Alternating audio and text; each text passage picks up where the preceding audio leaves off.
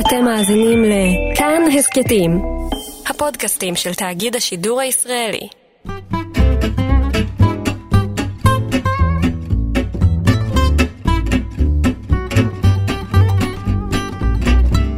היי, אני מיכל רשף. ברוכות וברוכים הבאים לאמריקן.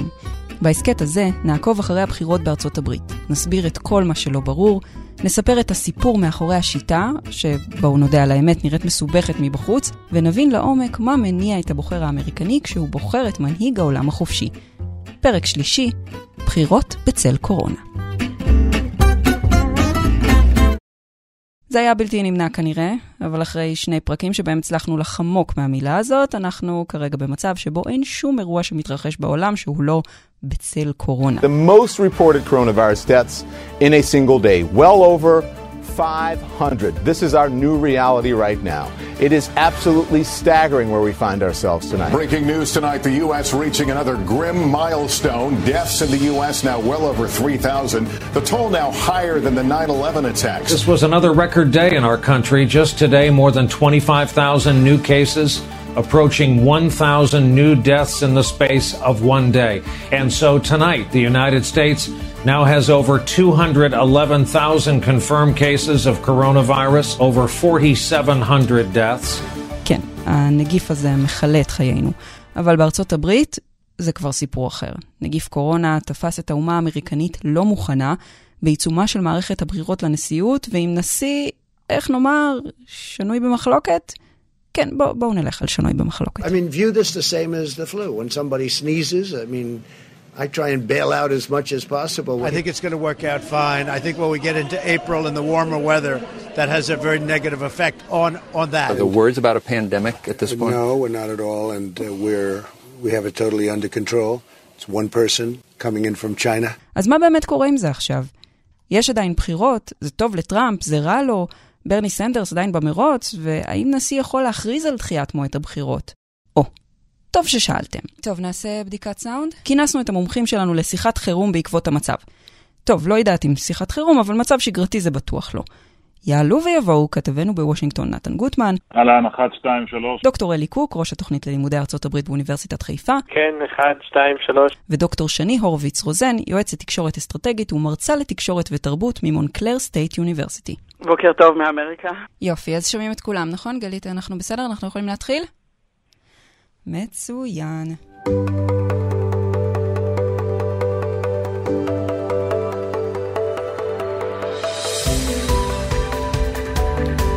נתן גוטמן, נתחיל איתך. מה הקורונה עשתה למרוץ עצמו? היא קודם כל השכיחה אותו, העלימה אותו, אמ, זה אולי האפקט המיידי, כי אנחנו רואים שיש מרוץ הנשיאות, הוא מתקדם, ובינתיים כן, היו כמה מרוצי פריימריז שהתבטלו, וזה גם עזר להשכיח את זה. וג'ו ביידן שמסתתר לו איפשהו במרתף, או המקום הזה שהוא מצטלם ממנו בבית בהודעות הווידאו שלו, גם כן כמעט נעלם מהתודעה. וגם ברני סנדרס, ובסופו של דבר, אולי מה שקרה זה שאיכשהו, בגלל אה, התפרצות הנגיף קורונה, הציבור האמריקאי פשוט uh, מדלג על כל השלב הזה של הפריימריז. יש איזושהי הנחה שזה אולי כבר הכל נגמר, וביידן הוא המועמד, ואפשר להמשיך הלאה. Look what's happening all over the country. People are pulling together. They're helping one another. They're doing what needs to be done to prevent the spread. They're stepping up. They're making sacrifices. They're looking out for one another across the board. This is, I'm so darn proud to be an American. איפה עומדים מספר הצירים? כלומר, יש עדיין פריימריז שנמשכים, נכון? כלומר, היו הצבעות במהלך החודש הזה.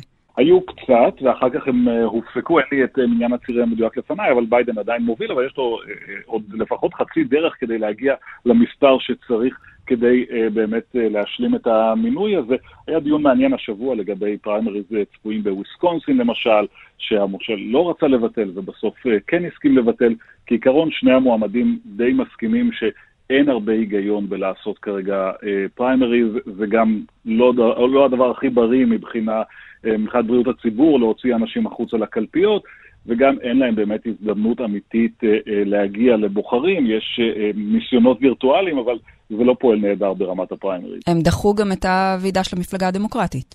כן, זה נדחה לסוף, לאמצע אוגוסט, בעצם שבוע לפני הכינוס של הוועידה הרפובליקנית, גם כן מתוך שאיפה שאף אחד לא מוכן להתחייב לה כרגע, שבאמצע סוף אוגוסט כבר נהיה במצב באמריקה שבו אפשר להכניס 50-100 אלף איש לאולם ושזה יהיה בסדר.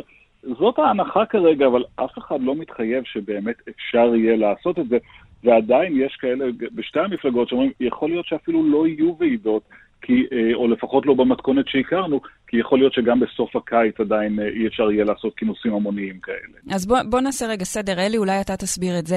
מי יכול להחליט על דחייה של פריימריז? מי יכול להחליט על דחייה של בחירות באופן כללי?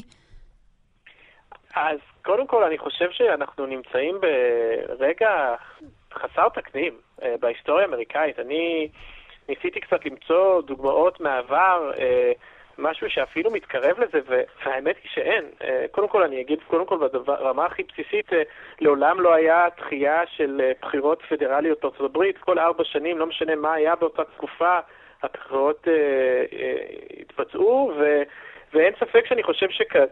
כרגע יש קודם כל אה, הרבה בלבול סביב הנושא הזה של מה הולך להיות. אה, אני רק אגיד עכשיו, כבר יש איזושהי תזוזה כללית לנסות לדרוש מהמדינות אה, להתכונן לבחירות, אני לא מדבר רק על הפריימרס, אני מדבר גם על בחירות בנובמבר, שהכל יהיה בעצם אפשרי דרך הדואר, שבעצם ייקחו את ה... שזה צריך לומר שזה כבר, ה... זה כבר תשתית שקיימת בארצות הברית, כלומר הם כן יכולים להצביע בדואר. No, I think that mail-in voting is a terrible thing. I think if you vote, you should go.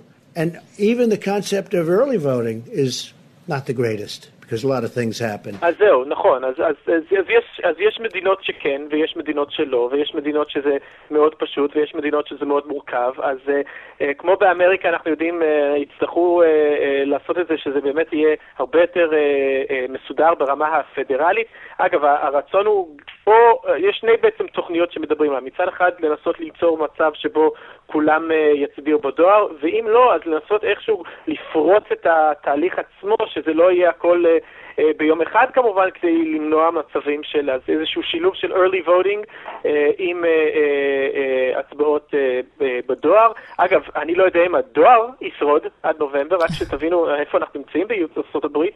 ה-US Postal Service נמצא במצב על הפנים, הוא יצטרך אולי איזשהו חילוץ מהממשלה הפדרלית, רק לתת טעימה לכמה שכל הרשויות האמריקאיות הן תחת לחץ אדיר, ובאמת אני חושב שלפני שבכלל נגיע השאלה של מי, מי יכול לקבל החלטות כאלה, אני רק רוצה להגיד שבאמת אה, זה שהתקבלו כבר אה, מספר... אה, החלטות ברמת המדינה לדחות פריימריז, כמובן שיש לזה השלכות הרות גורל להמשך, זה בעצם יוצר תקדים שבעבר מדינות דמוקרטיות מאוד לא רצו לייצר אותם, ובטח לא ארה"ב, מצב שבו מישהו יכול לתרץ או לא לתרץ, או לטעון שצריך לדחות בחירות, ויש המון חששות היום בקרב אמריקאים בצד הדמוקרטי של המפלגה, של המפה, שבעצם טראמפ ינצל, ינצל את המהלך הזה וינסה לדחות את הבחירות. אז, לא בוא, אז בואו אולי באמת זה השלב אה, להסביר. טראמפ עצמו לבד לא יכול להכריז על דחיית בחירות. לא, לא, אבל... אבל כלומר, זה דורש...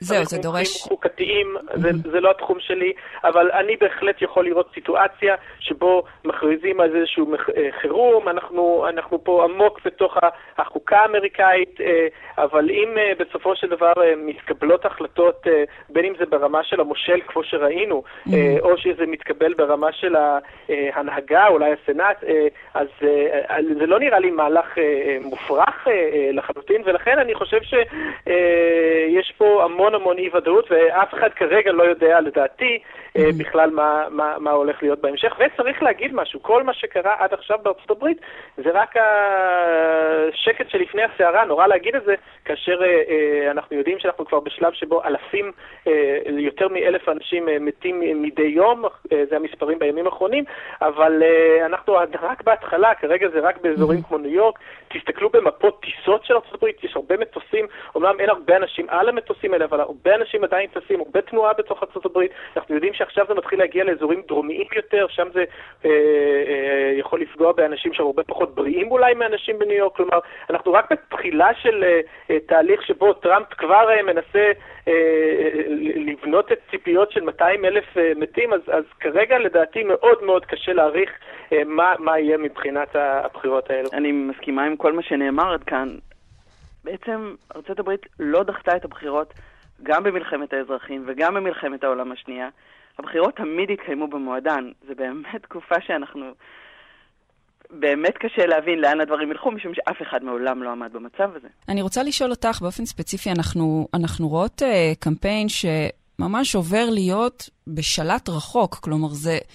זה משהו שאני חושבת שפוליטיקאים אמריקאים לא רגילים אליו, הם רגילים uh, ככה להצהרות בחירות ענקיות, ולנאומים ולפגישה עם, את יודעת, יש אפילו את התחרות הזאת, מי יגיע להכי הרבה מחוזות, ואיך זה יכול להשפיע על התוצאה בסופו של דבר, קמפיין כזה שהופך להיות בשלט רחוק. מי יכול להרוויח מקמפיין כזה, ומי יכול אולי להפסיד ממנו? כמה דברים. קודם כל, מי ירוויח ומי יפסיד, אנחנו קשה לדעת, והמצב עכשיו, מה יהיה מחר, אז בטח מה יהיה בנובמבר. אבל באמת הקמפיין השתנה. מה לא השתנה? לא השתנה זה אה, אחד הנושאים שנמצאים על סדר היום, שהוא ברמה הלאומית האמריקאית, ה-national. בשנים האחרונות הבחירות בארצות הברית עוסקות בנושאים שרלוונטיים לכל האמריקאים. והקורונה עכשיו בוודאי אה, במצב הזה, אלה נושאים כלכליים, אלה נושאים של מדיניות חוץ וביטחון, גם פנימיים אבל שרלוונטיים לכולם. במובן הזה, אה, ביידן נכנס למערכת בחירות וגם טראמפ שנמצא בה, שרלוונטית לכל האמריקאים. מכאן שהצהרות כשהם היו, הן היו רלוונטיות לכולם, משום שכשמועמד מופיע בעצרת אה, עם המוני אנשים שמנופפים בדגלים וקוראים בשמו ותומכים בו ונותנים לו רוח גבית, הוא מייצר סיקור תקשורתי של אהדה, מעין מיני אירוע מדיה כזה. שמדגים לצופים בבית שמרוחקים ודרך הטלוויזיה מקבלים את החוויה כאילו הם שם. טראמפ ייצר את מיטב ה sound bites שלו בהצהרות כאלה והתפרסם מהם מאוד, וזה גם הלחם והחמאה שלו לדבר מחוץ לתסריט ולהגיד את כל מה שעולה לו בראש, והקהל זורם איתו לגמרי. וביידן עכשיו לא יכול לייצר את אותן הצהרות ולתרגם בעצם באופן ויזואלי ואמוציונלי את החיבה שהתומכים שלו והמצביעים הדמוקרטיים רוצים להביע כלפיו. זה דומה מאוד להבדיל, אבל זה דומה מאוד לאחד האתגרים שהרבה תוכניות שמוקלטות אה, מול קהל באופן אה, תכוף, הן צריכות להתמודד איתם עכשיו. משום שהצחוק הוא מדבק, וההצהרות האלה, ההתלהבות שהמצביעים אה, אה, מראים בהם מדבקות. והקמפיין הופך להיות ראשים מדברים בטלוויזיה. Mm-hmm. ביידן מדבר מהמרתף שלו. טראמפ מדבר מעל הפודיום. אז זהו, אז לטראמפ יש במובן יש הזה, יש... פתיחה. בדיוק, יש נכון? לו יתרון הרבה יותר גדול עכשיו, כי הוא בעצם, יש לו את ה... נקרא לזה, את הרקע הסמכותי יותר, את ה... אה, פשוט את התפאורה הנכונה. גם טראמפ יש לו את האחריות. כן. ביידן עכשיו, אין לו את הסמכות הלגיטימית להגיד מה צריך לעשות מבחינת בפועל, ויותר מזה, ביידן נמצא עכשיו בין הפטיש לסדן, משום שמצד אחד אין לו את הסמכות הרשמית לפעול, מצד שני אנחנו עדיין, עדיין בתקופת ה-rally around the flag, שבה העם האמריקאי רוצה להתגייס למלחמה, וזאת מלחמה לכל דבר, מבחינת גם האתוס הלאומי וגם מה שקורה בפועל. אמ, ומצד שלישי הוא לא יכול להיתפס כמבקר חמור מדי, והוא גם נופל בלשון שלו מדי פעם ואז מתנצל, הוא לא יכול להיתפס כמבקר חמור מדי של טראמפ, כדי שלא יהיה זה שיושב ביציע ואומר מה היה צריך לעשות, ויאבד את המנהיגות שלו דרך זה. זאת אומרת שהוא צריך לתמרן במקום מאוד אה, מורכב. יותר מזה, לא רק שטראמפ הוא המנהיג והוא מקבל כל יום את הזמן התקשורתי שלו וצובר אהדה דרך הדיווחים האלה ודרך התדרוכים שלו, הסיקור התקשורתי גם נכנס למוד של מלחמה, שהוא הרבה פעמים מזכיר, להבדיל, מין סד, סדרת uh, מתח כזאת. אז מיד, אז מיד אנחנו נגיע, נגיע גם לסיקור התקשורתי. אני כן רוצה uh, לשאול ככה שאלה את, ה, את הפאנל. בואו באמת נתעכב רגע על הנקודה הזאת. אני יודעת שכולכם חיכיתם לזה. איך הנשיא טראמפ יוצא מה, מהסיפור הזה. מצד אחד, יש ביקורת עצומה על ההתנהלות שלו בטיפול במשבר הזה, מצד שני, הסקרים מראים שהתמיכה בו עלתה. אז איך זה מתיישב? נתן, בוא נתחיל איתך. אה, אה, הסקרים באמת מראים את זה. קודם כל, אני חושב שאפשר להסכים שהטיפול שלו הוא בין אה, איום ונורא לבין מסכן חיי אדם. אין בכך ספק, ויש עדויות לכך, שטראמפ התעלם, הזניח, שיקר לציבור ועשה כל מה שאפשר לעשות כדי שארצות הברית, המדינה שהייתה אמורה להיות בעמדה הכי טובה לטפל בזה, תהיה בעצם בעמדה הכי גרועה. היה לנו את כל הזמן שבעולם, חודש יותר מאירופה, שלושה חודשים יותר מסין, כל המשאבים שבעולם, ועדיין ארצות הברית תסיים את המגפה הזאת כאשר היא עם מספר האבדות הגדול ביותר הם, אה, אה, באופן אבסולוטי ופר קפיטה. כך אין ספק בזה, אבל זה לא בהכרח מה שהציבור אה, רואה, כי הציבור, כפי ששמענו גם משני, בתקופה הזאת נמצא אה, במצב של מצוקה גדולה, ולכן מתאחד מאחורי המנהיג. קשה מאוד למתוח ביקורת עליו כרגע. ולטראמפ יש את הבמה הייחודית הזאת, שאפשר לצפות למי שיש סבלנות כל יום בשעתיים האלה שהוא עומד שם עם אה, מייק פנס ועם דוקטור פאוצ'י וברקס, ובעצם מה שהוא עושה זה שהוא נותן את כתב ההגנה שלו לציבור האמריקני. הוא בעצם עושה את הקמפיין שלו תחת המסווה הזה עכשיו של אה, תדרוכים יומיים על מצב המגפה, ולכן הוא אה, משיב למבקרים שעוד יהיו בהמשך, הוא מתרץ אחורה את מה שהוא עשה. הוא נמצא בעמדת יתרון מאוד משמעותית. מהבחינה הזאת, שוב, באופן פרדוקסלי, כי אפשר היה לצפות שדווקא נוכח התפקוד שלו, ונוכח העובדה שהמשבר הזה חשף כל כך את הצורך ברשתות ביטחון חברתיות וכלכליות ובמערכת בריאות מתפקדת וכל מה שהדמוקרטים מייצגים, דווקא עכשיו טראמפ קוצר את הפירות. ואלי, אולי אה, יכול להיות שיש לזה איזשהו קשר לכך שגם מרבית הציבור האמריקאי, לא מרבית, אבל לפחות אה, חצי, 40 אחוז, משהו בסגנון הזה, פשוט לא מספיק מתעניין בפוליטיקה ובחדשות, ולא, ואולי פשוט לא ער לביקורת הזאת? קודם כל ראינו למשל את המושל של ג'ורג'ה לפני כמה ימים, הודיע שמעכשיו הוא כן הולך להכריז על uh, עוצר, וזה בגלל שהוא גילה יום לפני זה שיש אנשים שחולים בקורונה שאין להם סימפטומים. אתה אומר לא רק ש... מצביעים אמריקנים לא מקשיבים לחדשות, גם מי שנמצא בפוליטיקה עצמה. המושל, בדיוק, וזה המושל של מדינת ג'ורג'ה, שאגב יותר אנשים מתו שם מאשר מיפן עדיין, מהקורונה עד עכשיו. אז אם זה המצב אצלו, אז כן. התשובה היא קודם כל שאנחנו צריכים לזכור שיש חצי אחד של ארה"ב שמקבל את החדשות שלו או מ Fox, Fox News, או מכל מיני הודעות בפייסבוק. הם חושבים שזה, או אני יודע מה, מגפה שהסינים הפילו על ארה"ב וזה הכל תכסיס, או שזה הגזמה, או ש...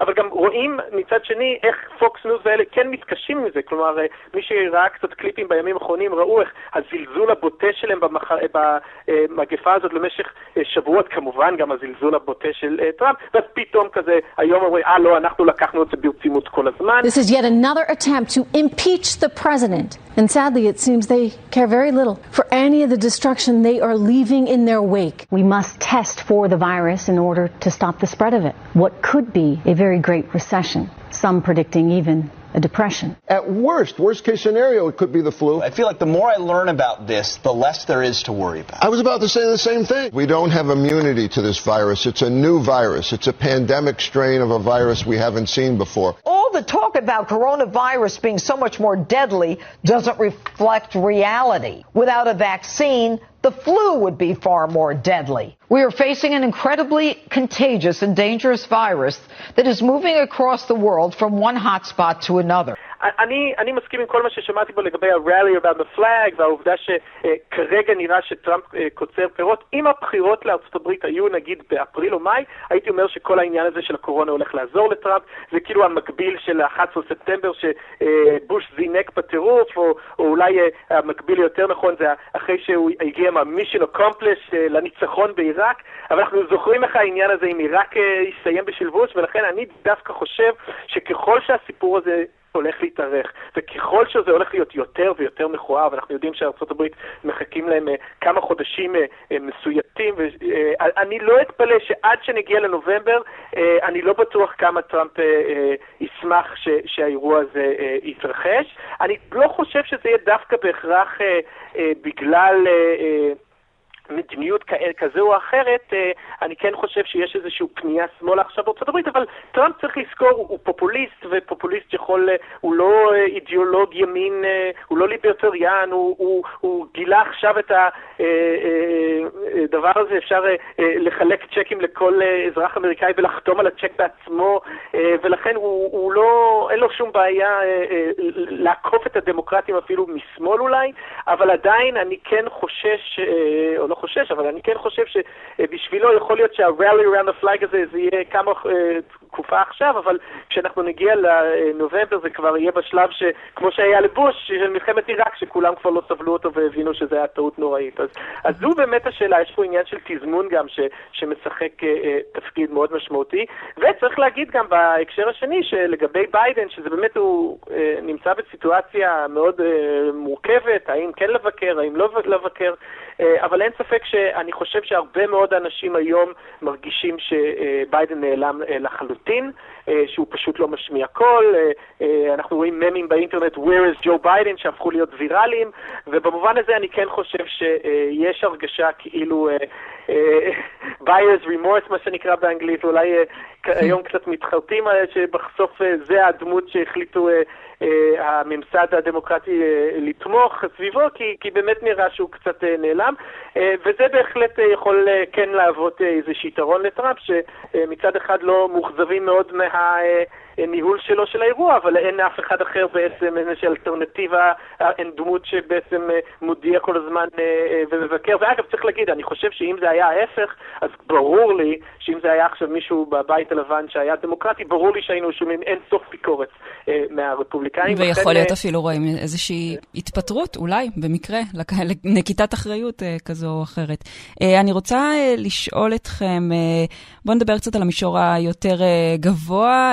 ברני סנדרס הוא כבר אפשר להגיד, כבר, כבר הספידו אותו פוליטית במרוץ הזה, אבל יש איזושהי קבלה מחודשת אולי של רעיונות סוציאליסטים יותר, של פתאום Medicare for All, פתאום לא נשמע כזה רעיון אה, הזוי. אנחנו שומעים את אותו, אה, אתם יודעים, אותו רעיון של אה, חלוקת אה, אה, קצבאות חודשיות של אנדרו יאנג, שנשמע ככה כ- כאיזושהי הזיה מתחילת המרוץ, ב- בתחילת הדרך, פתאום זה הופך למציאות של צ'קים בדואר לאמריקנים. יש אה, איזושהי תזוזה לכיוון הזה בחברה האמריקאית, כפי שאתם רואים את זה? יש תזוזה בטוח, אני חושב שזה גם מה שאלי אמר מאוד רלוונטי לעניין הזה, העובדה שיש נשיא כרגע שלא מחויב אידיאולוגית יותר מדי לשום צד של המפה, ולכן הרעיונות האלה שכל רפובליקני פעם היה נחרד מהם, פתאום הופכים להיות קבילים בגלל המצב הייחודי ובגלל שמישהו בבית הלבן מוכן אכן לעשות את זה. אבל אני חושב שבלי שום קשר למי שינצח בבחירות, בסופו של דבר אמריקה של 2021 תהיה הרבה יותר קרובה לחזון של ברני סנדרס מאשר לדמיונות של השמרנים, השמרנים הפיסקליים הרפובליקנים, שלא דמיינו אף פעם מדינה ששמה כל כך הרבה דגש על עזרה לאזרח הפרטי ולעסקים הקטנים. שלא, ש, שכל הזמן דגלה בממשלה קטנה ועכשיו עושה את ההפך, ממשלה כמה שיותר גדולה וכמה שיותר מתערבת, לפחות ברמה הכלכלית, כך שהרעיונות האלה ניצחו, ויהיה מעניין לראות אם... איפה זה ייגמר מבחינת שאלת הביטוח הרפואי. טראמפ בעצמו מצד אחד כבר מבין, אפילו הוא, שאי אפשר לחזור למציאות שבה יש אמריקנים בלי ביטוח רפואי. הוא אפילו לפני זה דיבר על כך שאי אפשר לחזור לאותו תנאי מקביל של התנאים המוקדמים, המחלות מוקדמות של אנשים כתנאי לביטוח, ועכשיו זה בולט עוד יותר. אבל mm-hmm. האם זה ייגמר בחזון הזה של סנדרס, של מדיקר פור אול, האם זה ייגמר בחזון של um, לבנות מחדש את uh, אובמה-קר, זה יהיה איפשהו שם באמצע, אבל זה לא יהיה קרוב לחזון הרפובליקני הקלאסי של איש איש לנפשו. Mm-hmm. צריך, צריך גם להגיד ש, שהנושא הזה של ביטוח בריאות היה אחד הנושאים החשובים לבוחר האמריקני, לפחות כשהוא, כשהוא הלך אה, לקלפי ב-2018 בבחירות אה, לקונגרס ולסנאט. שני, אני רוצה לשאול אותך, האם, האם יכול להיות שנעשה פה איזשהו שינוי בכך שטראמפ מביא לקדמת הבמה, אולי בפעם הראשונה, דווקא את המדענים, דווקא את הרופאים? כלומר, הגישה שלו אה, למדע, אם שמענו כל, כל הזמן אותו ככה זורק אה, עובדות מדעיות שבסופו של דבר אה, המומחים עצמם סתרו אותם. יכול להיות שיש פה איזושהי, איזשהו, איזושהי החלטה מודעת מבחינתו, לדעתך? עם ההצבה בקדמת הבמה של אנטוני פאוצ'י, של אה, עוד בכירים במערכת הבריאות. להגיד טראמפ ומדע במשפט אחד לאור ההיסטוריה שלו עם הכחשות האקלים והזלזול שלו במדע עד עכשיו, ואיך שהוא דיבר על דוד שלו, שהוא קרוב משפחה שלו, שהוא מדען ב-MIT, וכל הסיפור שלו, זה קצת מורכב. אני חושבת שהוא עשה נכון, שהוא שם את uh, דוקטור פאוצ'י בחזית הבמה להסביר ו- ו- ולתת פרשנות לעם. אני חושבת שזו שאלה שהיא גדולה יותר ממה שטראמפ חושב על מדע, והיא עוסקת באופן שבו מנהיגים מדבררים את המשבר ואת המלחמה הזאת בעצם לציבור. לא בטוח שהנשיא הוא זה שצריך להסביר את הפרטים המדעיים לציבור. ולטעמי, באופן אידיאלי, המנהיג צריך לתת אה, אה, חוזק וחוסן לציבור ולשדר שהדברים הם בשליטה. המשחק שלו, גם מהאגו שמערב אותו בכל דבר שהוא עוסק בו, גורם לו אה, לדבר על דברים שהוא לא בהכרח עם הפורטה שלו, שלא בהכרח היכולת שלו אה, לשלוט בפרטים. אז התדרוכים שלו הם לא שיא המדע, אנחנו ראינו את ההכחשות אחר כך. מה שמאפיין את טראמפ זה שאין לו בושה. הוא באמת רוצה להגיד את מה שהוא רוצה להגיד, ואני מסכימה עם כל מה שנאמר. לו היה הפוך, והיה נשיא דמוקרטי וטראמפ היה שואף לכתר הרפובליקני, לא היה ספק בכלל שהוא היה מנהל מסיבות עיתונאים יומיות ושוטח את המסרים שלו בכל ערוץ אפשרי, mm-hmm. ולא היה שומר על ממלכתיות, בדיוק כמו שאנחנו רואים אותו מאתגר את זה כל הזמן. הזכרנו כמה פעמים פה את, אה, את Fox News, אה, אולי באמת זה הזמן לדבר על הסיקור התקשורתי בארצות הברית. דבר ראשון, אנחנו רואים, אה, טוב, אנחנו רואים את זה גם פה אצלנו, אבל כולם עוברים לשדר מהבית, שזה סתם מעניין ככה לראות איך מתמודדים גם עם האתגר הטכנולוגי הזה, אבל באמת אנחנו רואים shift מאוד מאוד מהיר ב Fox News באופן ספציפי. של אה, מגישים שטענו במשך שבוע שלם שמדובר בלא יותר משפעת ואין מה להתכנס לפאניקה, ועוברים פתאום שינוי של 180 מעלות. So not a bad commute from my bedroom to the living room or our studios essentially, can even do it in slippers. כלומר, איך, איך מסבירים בכלל את ה shift הזה לצופים? איך, איך אין ביקורת על זה בקרב הצופים של Fox News? אני תוהה. יש ביקורת בקרב אה, מי ש... מבקרי התקשורת בארצות הברית, בעלי טורים בהחלט שמים לב לזה וקצת לועגים לא ל Fox בנושא הזה, אבל ההסבר הוא בסופו של דבר די פשוט. יש גבול עד כמה אפשר לעטוף את המצב, לצבוע אותו בצבעים ורודים, להסתיר את המציאות. בסופו של דבר, האמריקנים, גם צופי Fox News, מבינים שקורה משהו, ו... אמ, הרשת אומנם אולי קצת מחויבת אידיאולוגית לצד אחד, אבל היא גם מחויבת אה, אה, לציבור ולרייטינג, ומה שאנשים עכשיו מרגישים זה תחושה של פאניקה, ולכן הרשת אה, זורמת עם זה, גם אם זה לא בהכרח דף המסרים שמגיע מהבית הלבן. שני? אני מסכימה מאוד. Mm-hmm. אני חושבת שמה שצופים, ובעיקר של Fox News, ובגלל זה מהצד זה נראה מוזר ה shift שהם עשו, הם צופים ב Fox News חלק כדי לקבל מידע, אבל גם כדי להרגיש מין תחושה של אה, אחווה, ותחושה של יש מישהו שחושב כמוני, ותחושה גם של התגייסות מול האויב המשותף, שעכשיו הם הפכו, עכשיו בשבילם זה ביידן. ולכן יכול להיות שאחד הסנטימנטים שעולה הוא פחות רצון לבדוק את Fox News, או יותר רצון פשוט להזדהות ולקבל אה, לגיטימציה לתחושות הקשות שהם מרגישים, לתחושת אי-הוודאות וחוסר האונים של הציבור עכשיו. ולכן המקום הזה של לבקר את Fox News מתוך המלחמה שקורית עכשיו הוא מקום הרבה יותר מורכב. צופים נהנים לראות את זה, וזה מספק אותם. האם במידע או בתחושת אה, לגיטימציה? גם וגם, ולכן אין הרבה בסיס של ביקורת בקרב הקהל עצמו. יש תביעות שמתחילות להתגלגל, ויש כותבי טורים שיצאו נגד Fox News וקראו, חשפו את הבלוף. אבל אה, המערכת היא יותר מורכבת משום שהקהל רוצה את זה, בדיוק כמו שנתן אמר.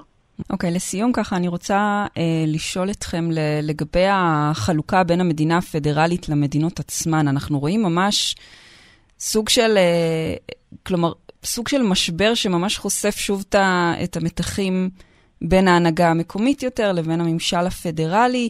אמ, אנחנו רואים למשל את אנדרו קומו פתאום הופך להיות אה, גיבור היום ככה, גם בציבוריות האמריקאית הכללית. If there was ever a moment for unity, this, my friends, is the moment. In this situation, there are no red states and there are no blue states, and there are no red casualties and there are no blue casualties. It's red, white, and blue.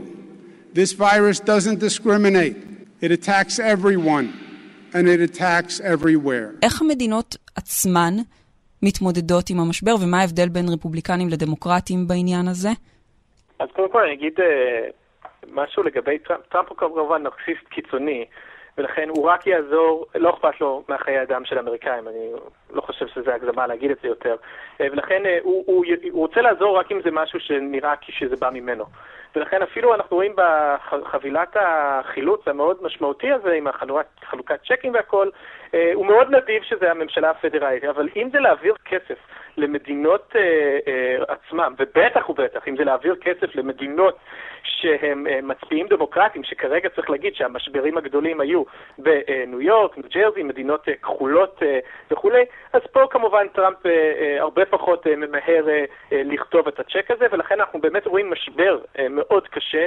אה, אני חושב שחלק מהאנשים שימותו בימים הקרובים בגלל דונלד טראמפ, ויש הרבה כאלה כנראה, אה, זה יהיה בגלל דווקא העניין הזה. לא, אני יודע, דיברנו המון על ההתמודדות הראשונית, אבל גם עכשיו אנחנו נמצאים במשבר, וגם עכשיו אנדרו קומו וג'יי אינסלי, שהוא המושל של סיאבו, מתחננים לכל מיני אה, אה, עזרה והם לא מקבלים אותו, כי, כי טראמפ אה, פשוט בשבילו, בשביל בן אדם כמוהו, כאילו, what's the payoff? כלומר, זה רק יגרום לקוומו לראות טוב. אני לא אראה טוב אם אני אתן כסף למדינת ניו יורק עכשיו.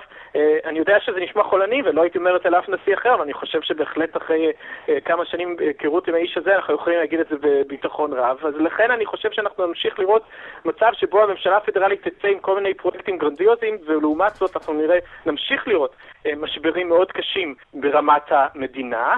וגם צריך להוסיף לזה, הזכרתי את המושל של ג'ורג'ה, יש עוד כמה מושלים רפובליקאים בארצות הברית שבין אם זה בגלל שהם צופים ב Fox News, או לא מאמינים במדע, או חושבים שזה ה-rapture, כלומר ישו, זה הסימנים לזה שישו אוטוטו חוזר, אנחנו רואים זלזול הרבה יותר במדינות רפובליקניות, יש כבר מחקרים וסקרים מאוד ברורים שאומרים שגם בנושא של קורונה יש partisan divide, יש חלוקה uh, uh, של מצביעים, ככל שאתה מצביע יותר למפלגה הדמוקרטית, אתה לוקח את האיום של קורונה הרבה יותר uh, ברצינות, ולכן אין ספק שזה גם הולך להיות אתגר לא פשוט לחברה האמריקאית, שכמובן אנחנו יודעים שבמחלה הזו, במגפה הזו, צריך שכל הגופים ישתפו פעולה, ואם יש כאלה שלא. אני רק רוצה לחזור אחורה על כל הנושא של... ברני סנדרס וה-Medicare for, ורק להזכיר ולהגיד שברני סנדרס כנראה כבר לא במרוץ הזה, ולכן אני, אני לחלוטין באמת חושב שבטווח הארוך, כמו שנאמר פה, נראה שארצות הברית תהיה הרבה יותר דומה לה, של סנדרס, רק להגיד מספר אחד, עשרה, אמריקאי, עשרה מיליון אמריקאים איבדו את העבודה שלהם בשבוע האחרון, ומתוכם שלושה וחצי איבדו גם את ביטוח בריאות שלהם, כי כמובן אנחנו יודעים שהמודל האמריקאי קושר את הביטוח הבריאות במשרה שלך, אבל אני חושב שמבחינת פוליטית לא יהיה לזה יותר מדי השלכות, כי ג'ו ביידן לא תומך ב-Medicare for, אבל אגיד לך באמת, ההבדלים הכלכליים-חברתיים בין ג'ו ביידן לטראמפ הם, הם, הם לא כאלה משמעותיים, ולכן אני לא רואה שזה הולך להיות איזה political payoff, אבל אין ספק שבסופו של דבר, אם תשאלו אותי עוד חמש שנים, האם יש סיכוי למדיקר פור אור, אין ספק שהסיכויים לדבר כזה עלה. כן, ראינו, יותר, ראינו גם, כבר ב-2016 לצורך העניין, ראינו כבר שהכניסה של ברני סנדרס למרוץ, לצורך העניין, הזיזה יותר שמאלה את העמדות גם של הילרי קלינטון, אם, אם אני זוכרת, בזמנו זה היה שהיא לא תמכה בהתחלה ב-15 אה, דולר אה, שכר מינימום, 15 דולרים, ואחר כך, היא, ואחר כך היא כבר אה, שינתה קצת את העמדות שלה. חברים, אנחנו uh, צריכים לסיים בשלב הזה. אני רוצה ככה איזשהו משפט סיכום מכל אחד מכם. לאן הולך המשבר הזה? איך זה ייראה בנובמבר, אם אפשר בכלל uh, לשער, או איזושהי תובנה שלכם מהמצב uh, כמו שהוא? שני, בוא נתחיל איתך. אני מאוד מסוקרנת מלהסתכל על איך התקשורת מסקרת את המשבר הזה. עברנו למודל של אה, סיקור שיש לו פרקים יומיים של כמה הרוגים, כמה מתים, כמה חולים, איזה מדינה מובילה, איזה מושל עושה את זה עכשיו, מה טראמפ אמר היום. ועברנו ממש לסדרה של sound bite שאנשים אה, אה, ניזונים ממנה. ביידן יצטרך להיכנס לתוך ה-news cycle הזה ולשחרר את המסרים שלו בצורה הזאת כדי שהם יתקבלו עבור הציבור. מעבר לזה חזרנו שוב בקפיצה אחורה של עשרות שנים למשהו שדומה לעימות הטלוויזיוני המפורסם של ניקסון וקנדי, שבו המועמדים נתפסים לפי איך שהם נראים בתקשורת, רק הם כראשים מדברים, וזה יהיה מרתק לראות איך ביידן מתמודד עם זה וגם טראמפ במובן הזה, וזה עוד לפני שאנחנו מדברים על העימותים ביניהם שיהיו בהמשך. אלי? Uh, טוב, האמת היא שכרגע אני בעיקר מרוכז במשבר עצמו ופחות בהשלכות הפוליטיות, למרות שברור שיש קשר ביניהם. אני מאוד מאוד מודאג כרגע uh, למצבה של, של ארה"ב. Uh, ככל שאנחנו נראה את המגפה הזאת מתפשטת דרומה לאזורים שהם יותר uh, של אנשים עם uh, בעיות בריאות, השמנות יתר, בעיות אחרות, אני ממש ממש uh, מודאג. גם בסופו של דבר יש פערים אדירים בארצות הברית. אלבמה, מיסיסיפי, מדינות כאלה, זה מדינות עולם שלישי בהרבה מובנים.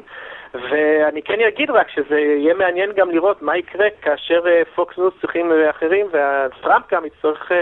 להתמודד עם הבעיות האלה כאשר זה כבר מדינות שהוא כן ירצה אותן מאוד אה, בנובמבר, אז אה, זה, זה, על, על זה אני מסתכל בגדול. נתן? רק במשפט אחד, אני חושב שמהרגע שטראמפ נבחר, הרי הוא התחיל את הקמפיין שלו עם, לבחירות uh, מחדש, ואנחנו חיים את זה כבר יותר משלוש שנים. ואני חושב שמה שמעניין מהנקודה הזאת שאני נמצאים עכשיו ועד נובמבר, זה בעצם שכל מה שאנחנו ידענו נזרק לפח. מתחיל פה קמפיין חדש. הרעיון הזה שזה יהיה איזשהו מסע בחירות סביב כלכלה או בורסה אמ, או ערכים, אמ, מה שמכונה ערכי המשפחה, כל הדברים האלה נזרקו לפח. אנחנו נמצאים כאן במציאות חדשה שבה האופן שבה הקמפיין יתנהל שונה מכל דבר שהכרנו, דיברנו על um, הצהרות עם גדולות מול um, שימוש במדיה חברתית ש, שפתאום יהפוך להיות uh, הנושא המרכזי. כך שאנחנו בעצם מתחילים מחדש, עשינו reset למערכת הבחירות וזה מתחיל מחדש, ולכן um, כל הניחושים uh, תקפים, אי אפשר לדעת מה יהיה, כי אנחנו פשוט במציאות לגמרי חדשה מבחינה פוליטית.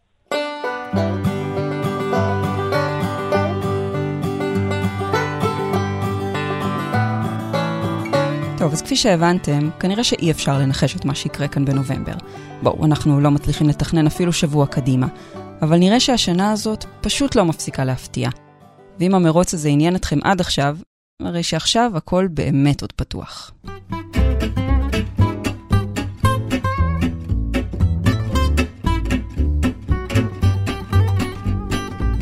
האזנתם לפרק של אמריקן, ערכה אותו נועה אקסינר, בצוות מתי ברנהרט ובן יניב, הפקתי את הפרק יחד עם מירב קדוש. תודה לטכנאית גלית רום וללי לאופר. אם אהבתם את הפרק או יש לכם הערות על מה שאמרנו, אתם מוזמנים ומוזמנות לכתוב בקבוצת הפודקאסטים החדשה שלנו כאן הסכתים. תוכלו לכתוב גם בדף פייסבוק של כאן חדשות, או בחשבון שלי, מיכל רשף, בפייסבוק או בטוויטר. פודקאסטים נוספים מבית כאן חדשות תוכלו למצוא באפליקציית הפודקאסטים האהובה עליכם, באתר שלנו וגם בספוטיפיי.